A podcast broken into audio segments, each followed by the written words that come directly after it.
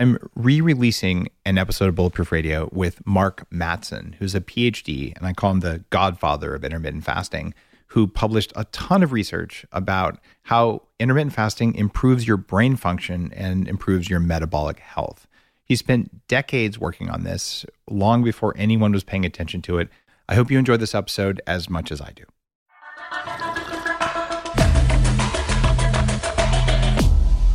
Bulletproof Radio, a state of high performance. You're listening to Bulletproof Radio with Dave Asprey. Today's guest is the foremost scientific researcher on the topic of intermittent fasting, a guy that I'm really, uh, really excited to talk with uh, because there's so much academic research that goes back uh, quite a while now about what intermittent fasting does, but it's one of these precious pieces of knowledge that hasn't entered our consciousness Uh, where it, it, sort of it has been fringe knowledge and it's just now becoming something that not just biohackers do but your mom might do. In fact my mom does do it and it makes a really big difference. He's also an expert on what it does for your brain and he's one of the foremost researchers looking at cellular and molecular mechanisms of neurodegeneration like alzheimer's and parkinson's. If you read my book headstrong i actually referenced some of his work in that book I'm talking about Dr. Mark Mattson, who's a professor of neuroscience at Johns Hopkins. Welcome to the show, Mark. Thanks, Dave. I'm looking forward to talking to you. I've followed your Bulletproof website for a long time, and when I can, uh, listen to your podcasts, which are always both informative and entertaining. So I'm looking forward to our discussion. Well, let's let's get in uh, on on fasting and just go in. For people who all right you know, we've heard about fasting. You have pictures of you know people in robes fasting for days on end and things like that. Talk to me about the difference between calorie restriction and actual fasting and what you've learned about that over the course of your career. Uh, the, the differences have to do with the frequency of food intake. Um, a typical human liver can store about 700 calories worth of glucose in the form of glycogen. And if you're just kind of moderate activity, uh, or like we are now, it takes 10, 12 hours to use up those 700 calories. And then when those calories go, then you start using fats. The fatty acids are released, and those are the precursors of the ketones. And so it's possible to reduce your daily calorie intake, but eat, as you mentioned in your introduction, eat meals frequently. Every time you eat a meal, you replenish the glucose stores in your liver, and so your fats are never mobilized, your ketones never go up.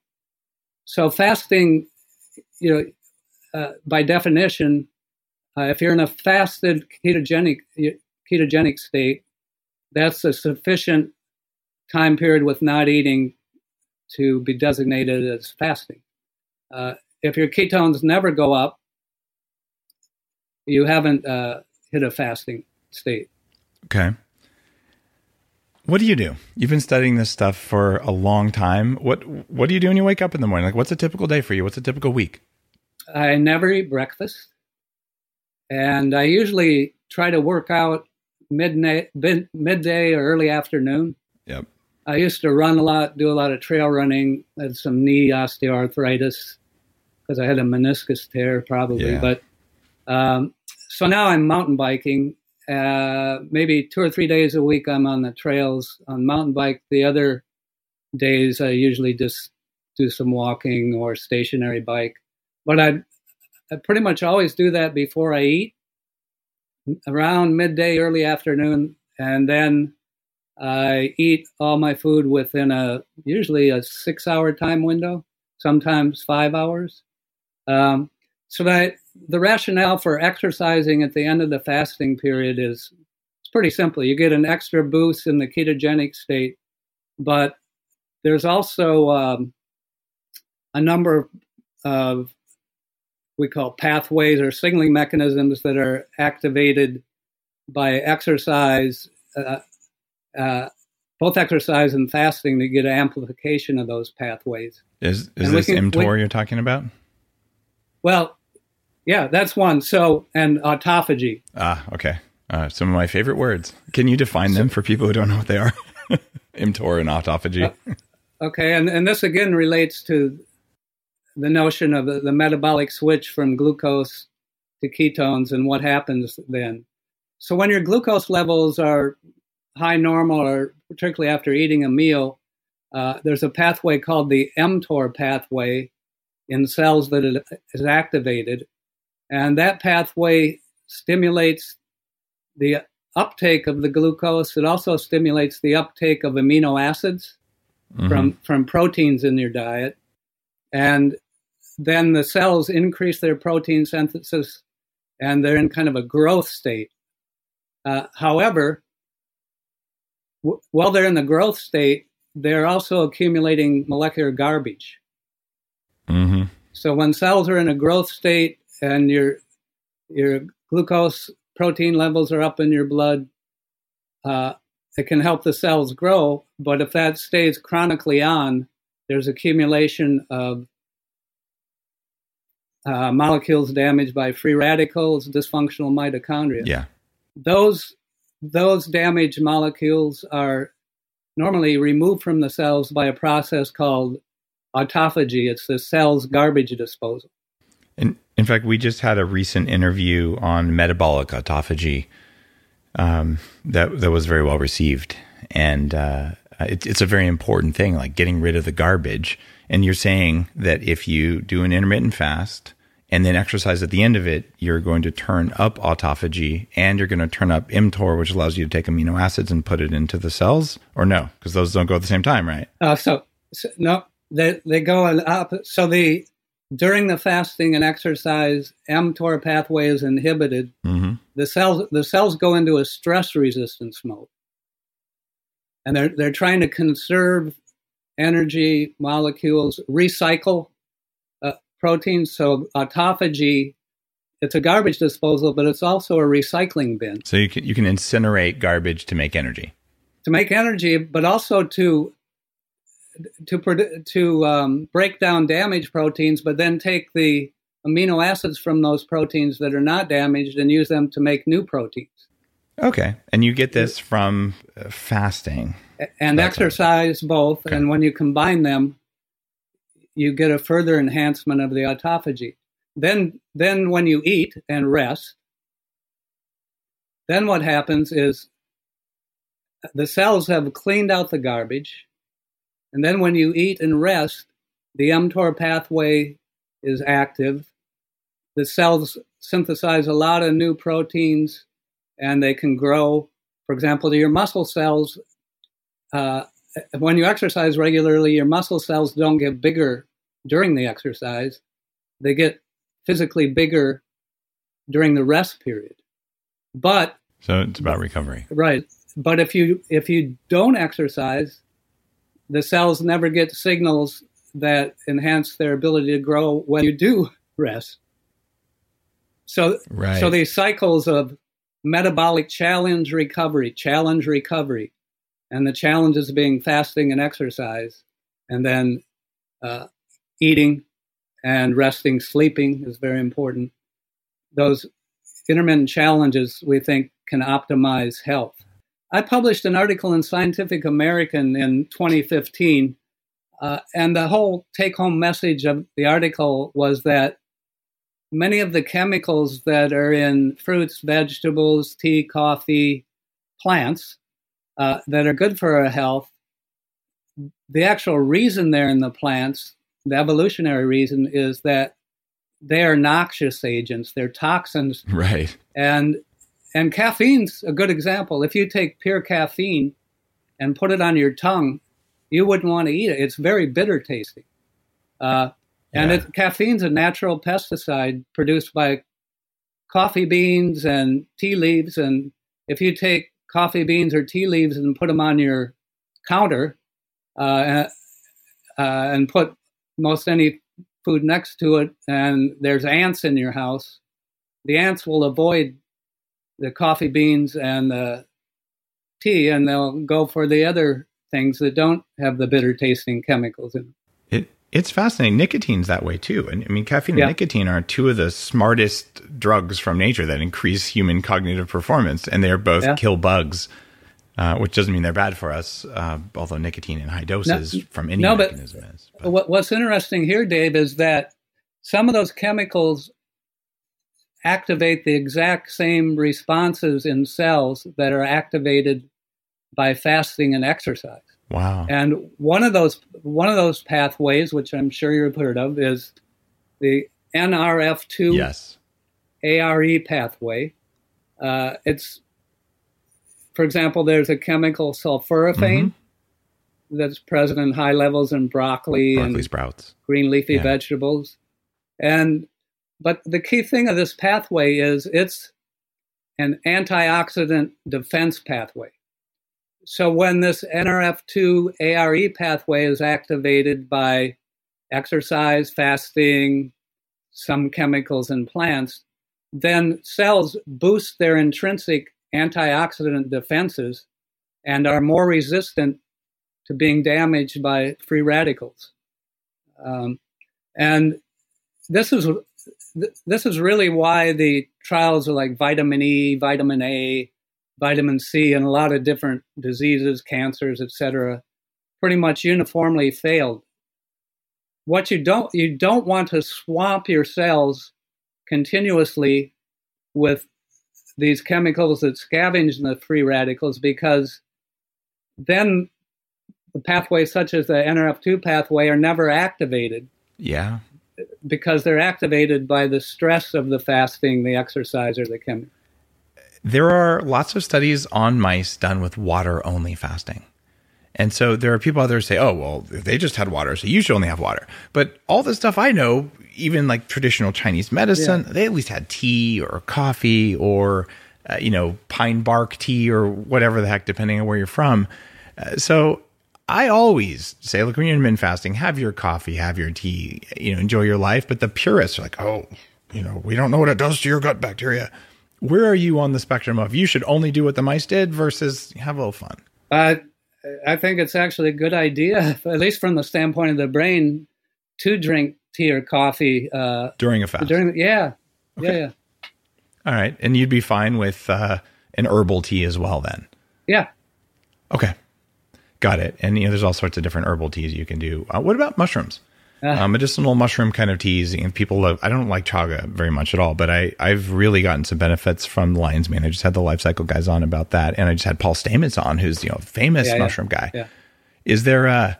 And I, I loved Paul. He was he was so cool. Is there anything that you've come across on using mushroom extracts, not actually eating them because that'd be calories during fasting? Uh, no studies. Uh, I am interested in mushrooms. I, last few years, I started foraging. I've got Paul's big, thick Mycelium Well- running? I, I think I've got it right back there. yeah, and uh, I actually bought a, some uh, some mice. Uh, what did I get? Oyster and shiitake mycelia from his company in the spring, and they're out in the wood chips right now. oh, beautiful. yeah, I'm um, I'm just starting commercially growing uh, cordyceps on my farm here in BC, uh, which is really cool. Oh, nice. Yeah, yeah, and, and Paul's out. He's from your neck of the woods. out yeah. He's one island over. Yeah. Uh, he, he came out for the interview. It was it was fantastic. Sounds like you guys know each other. I don't know him, but uh, you know, Okay. and but I fascinating chemicals and mushrooms. A lot more work needs to be done. There are hmm there are some reasonable studies with things like turkey tail tea and some of the things Paul talked about. But on the other hand, it's an area where there's there's a big need for a lot of better science. Um, Yeah. as you know, finally they're starting to do studies now with um, hallucinogenic mushrooms. Uh, one of the scientists at Hopkins, in fact, has shown in a couple published studies now that the um, psilocybin mushrooms are beneficial in people with depression, and um, you know, and and they're not addictive. These Yeah. in, in, in contrast to the opioids, right, which is a huge problem, uh, these chemicals in, in mushrooms that seem to have some interesting effects on the nervous system uh, are not addictive. You know, which would seem yeah. to be a, a big advantage. It seems nonsensical that alcohol, yeah, um, yeah. nicotine, and uh, the opiates are legal uh, and cause a lot of harm. But I don't know how anyone could be really addicted to the strong hallucinogens. There are people who dissoci- dissociate because they're so traumatized, but these are it's not an addiction. That's that's a just deep seated trauma response, uh, which is a, a, different animal. At least that's my wife says so, and she's a, a, a Karolinska trained drug and alcohol addiction emergency doctor. So I'm gonna I'm gonna believe her there, oh. uh, which is there are people who abuse them, but they're not addicted, uh, versus yeah, the actual yeah. addiction. Yeah. So. Um. All right. I'm. Uh, I'm really interested in compounds that I know that you're interested in uh, nerve growth factor, NGF, and BDNF, brain derived neurotrophic factor. And I, I, wrote about those in Headstrong. And I've used, uh, there's old studies on mushrooms. There's a compound I use one of my supplements uh, from the fruit of coffee, a polyphenol that raises BDNF. Uh, coffee itself probably does, according to some other research. Fasting, I believe, raises BDNF. Can you walk through your perspective on increasing nerve growth factor and brain derived neurotrophic factor? What do you believe works and how important is it for living a long time with a good brain? Well, um, both BDNF and NGF uh, are important for the development of the nervous system, for the survival, growth, synapse formation, and then the fine tuning of the structure of the brain during development. Uh, if you eliminate the genes of either NGF or BDNF from mice, they die during development, so they're critical. In the adult brain, uh, BDNF is particularly important throughout the brain, all over the brain, in promoting the growth, survival of neurons. It's critical for learning and memory. Um, and it's also we we showed in my lab when I was back at the University of Kentucky in the uh, early 1990s that BDNF protects nerve cells against various types of stress, oxidative stress, metabolic stress, something we call excitotoxic stress, which is uh, uh, unconstrained neural network activity like occurs dramatically in epilepsy, but we think to less dramatic extent in brain aging and Alzheimer's disease. So, um, NGF, on the other hand, there are only a small but important group of uh, brain cells that are responsive to BDNF in the adult brain.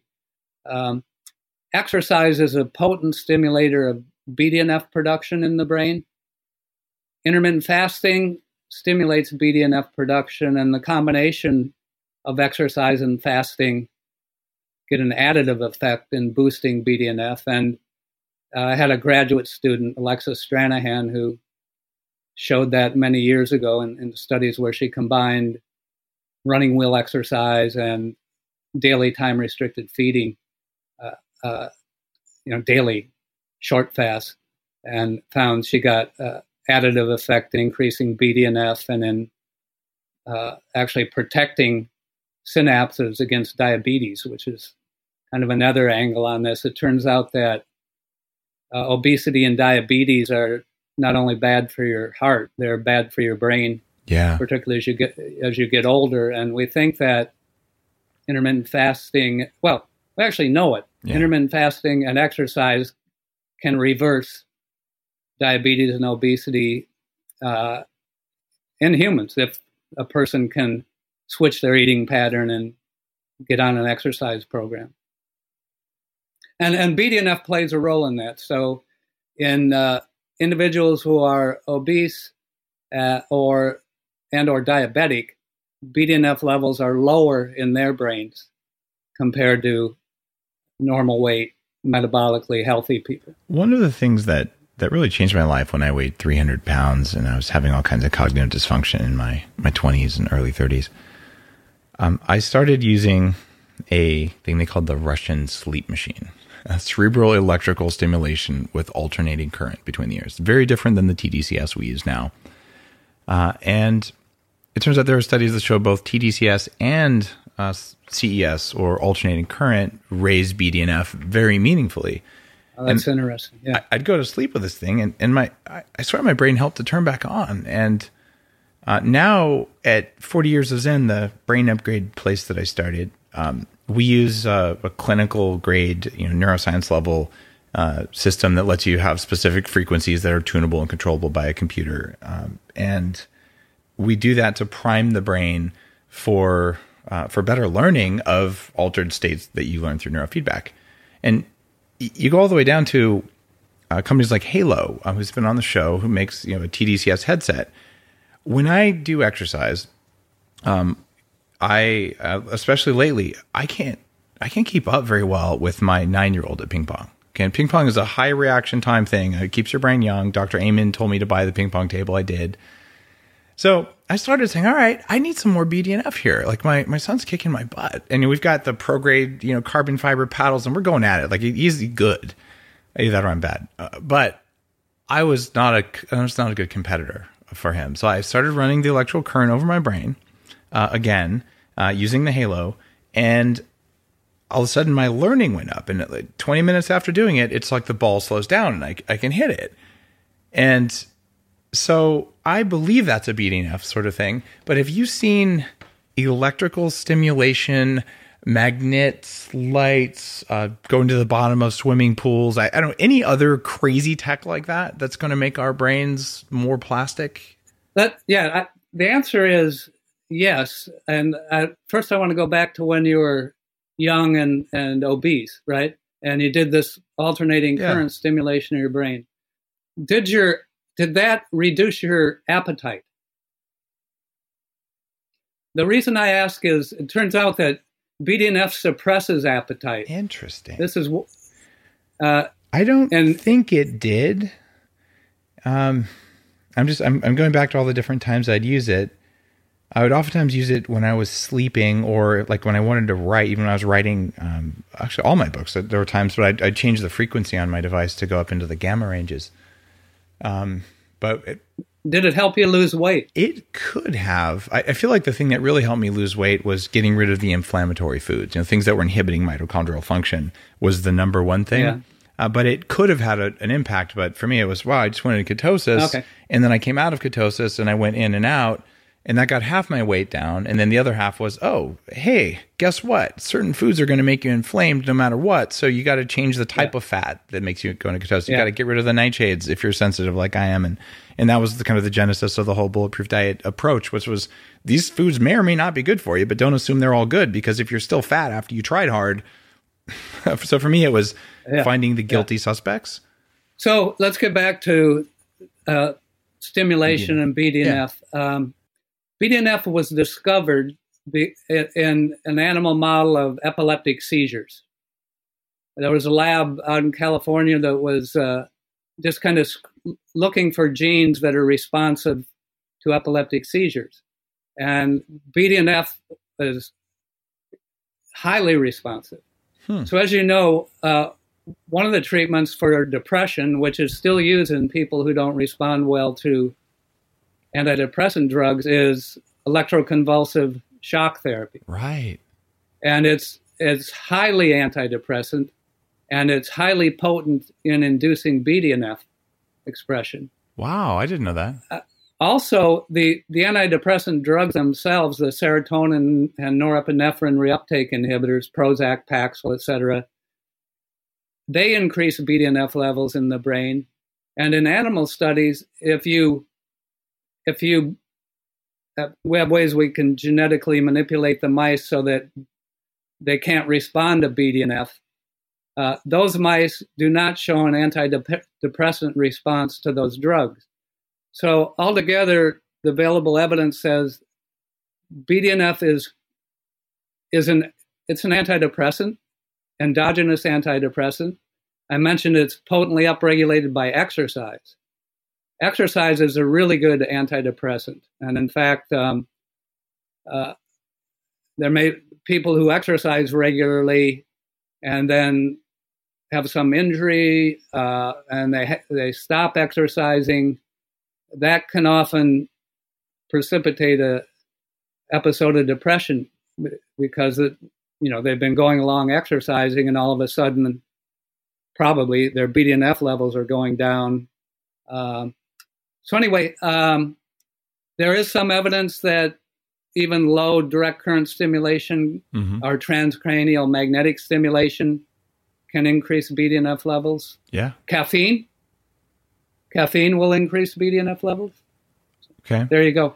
Uh, I'm uh, I'm intrigued about what you do to manage your BDNF levels, and I just I want to for uh, just warn everyone. Look, you're an expert on aging, but you're also the age you are, and you're a male, and you have you know your genetic and lifestyle factors that we all have. So uh, this isn't a do what you do, but I want to know what you do specifically for BDNF and NGF to keep yourself strong in those things, and then I want to know why you do it. So what's your personal practice for managing those? Do you even measure them? Well, that's a problem because uh, we'd I did, we'd have to measure them in the brain or at least the cerebral, cerebral Right. spinal fluid. So uh, it turns out that there is BDNF and NGF in the blood, but the levels of those trophic factors in the blood in animal studies are not well correlated with levels in the brain. It turns out that nerve cells are not the only cells that produce BDNF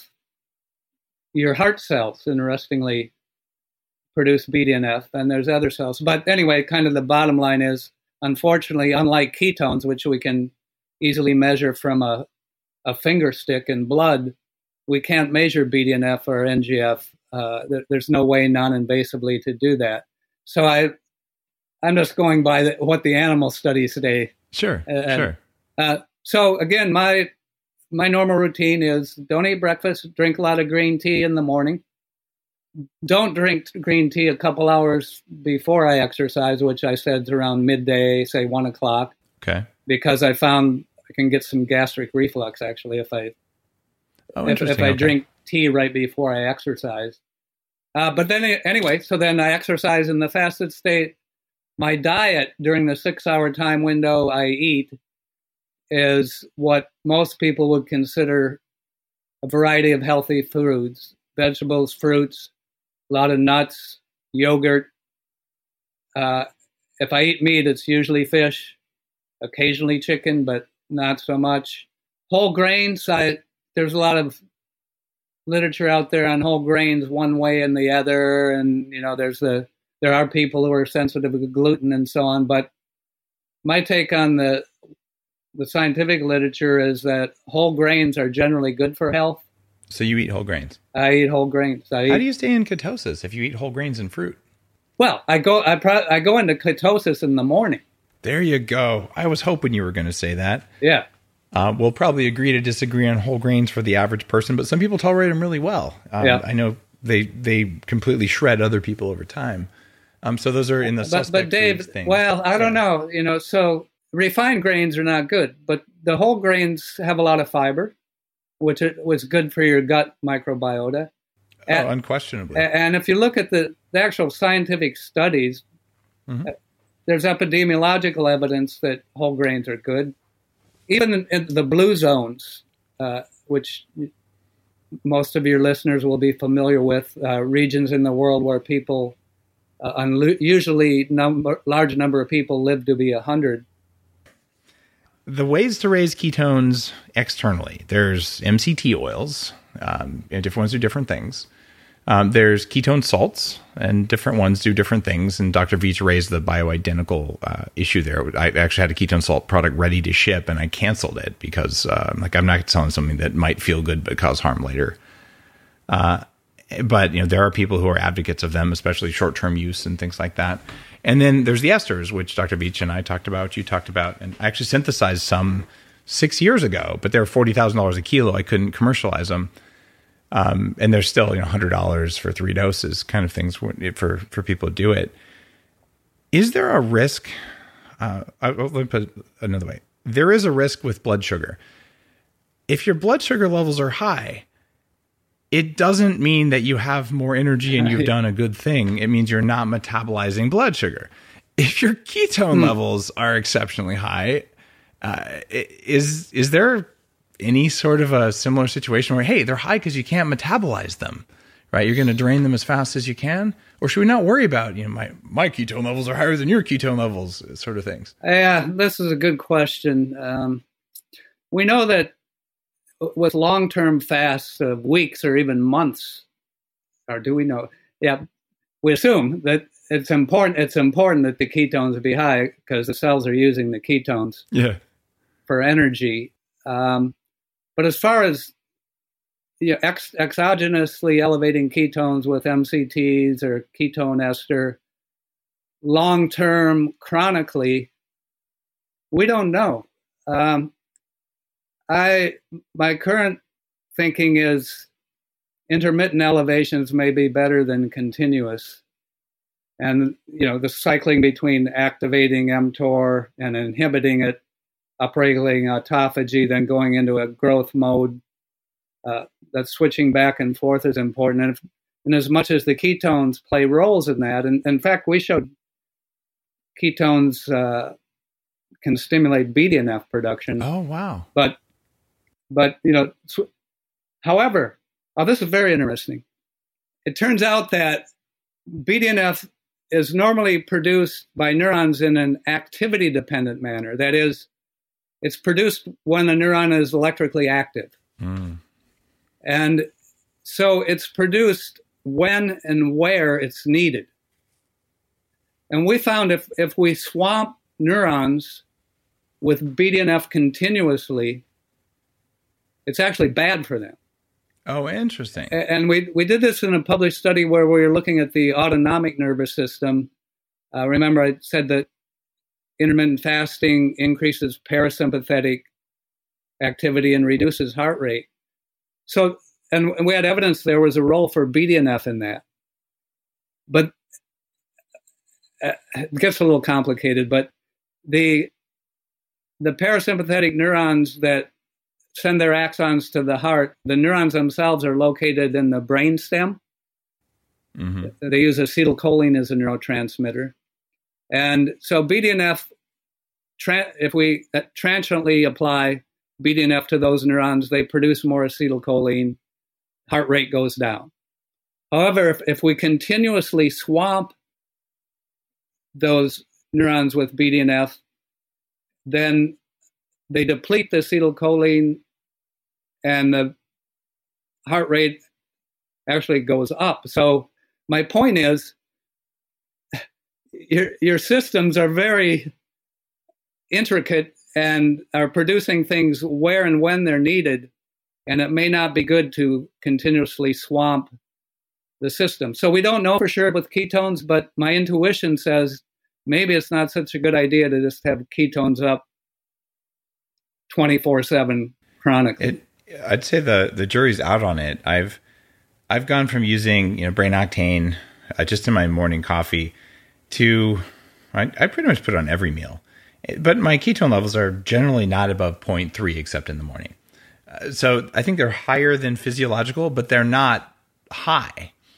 Uh, and what I feel like that does is that affects my ghrelin uh, levels. So I'm just not hungry and, and, so I can go long times without food. My brain it just feels effortless, and we know that your neurons uh, neurons will use ketones even in the presence of glucose because of the studies you talked about earlier. But the glial cells, you know, the repair cells in the brain, uh, and I know I'm simplifying what glial cells do there, but they uh, they like glucose more than ketones, right? So it, it, that's why I'm really concerned about the the the keto bro diets out there where you know if you eat another carb again you're a bad human being kind of thing because it, it feels like there's a role for carbs i, I think there is too dave yeah. and um, I, you know there was a, a recently published study uh, it's uh, it suggests the paleo diet's not good long term uh, i don't think it's a good idea just to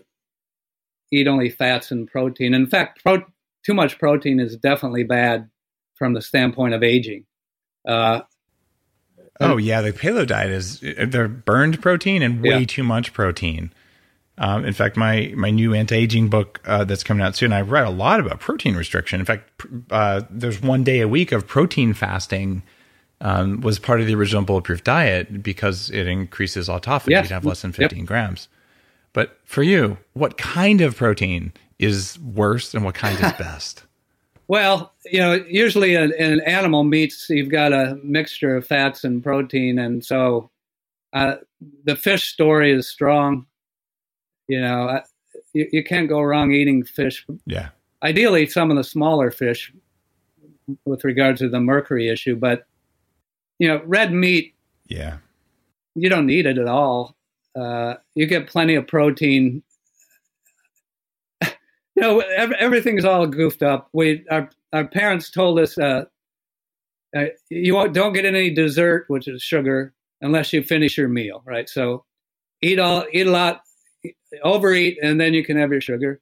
Yeah. And so you, you know, overeat. You got to eat your meat, drink your milk to get protein.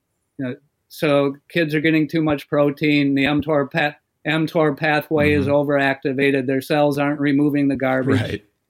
Um, and, and in fact, the, the huge problem that's hard to tackle is how to change the family environment. Kids' habits, their eating habits, whether or not they exercise throughout their life, for many people, it's determined by what their parents are doing. In the animal studies, the, the biggest impact of the intermittent fasting is on average lifespan.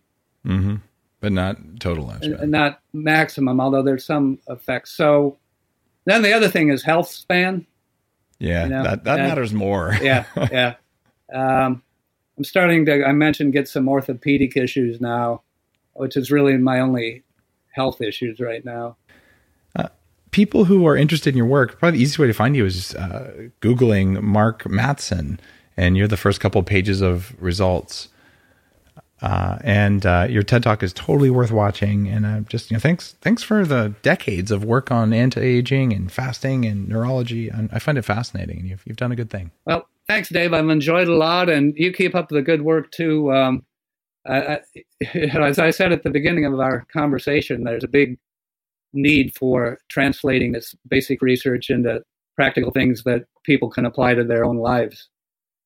Well, I will keep doing my best. I'll ask uh, the hard questions. And uh, just to reiterate for people listening, uh, I think we're both serious. If someone out there wants to do a PhD or some other kind of research project on antioxidants and intermittent fasting, it's a wide open area that totally needs attention. And I never thought about that yeah. until today. So uh, you, you stimulated a new idea. Thank you. Okay, Dave. All right. If you like today's episode, you know what to do head on out there and uh, skip breakfast. You'll like your life better uh, if you do that, most likely. And if you hate your life when you skip breakfast, you got to figure out, all right, what's going on with my metabolism because I'm probably not as resilient as I'd like to be. And then you can work on that. Uh, and if you want to know how to do that, there's a whole variety of episodes of Bulletproof Radio. We talked about a few of them today. Uh, listen to this one again, get the show notes. Uh, you could read The Bulletproof Diet. Uh, you could read Headstrong. I talk about intermittent fasting in both of those books. Uh, and there's just so much knowledge available right now on the blog uh, and in other places. And really, if you don't know what else to do, wake up, skip breakfast, don't put sugar in your coffee, don't put artificial sweeteners in it, and see what happens. And you just might be okay.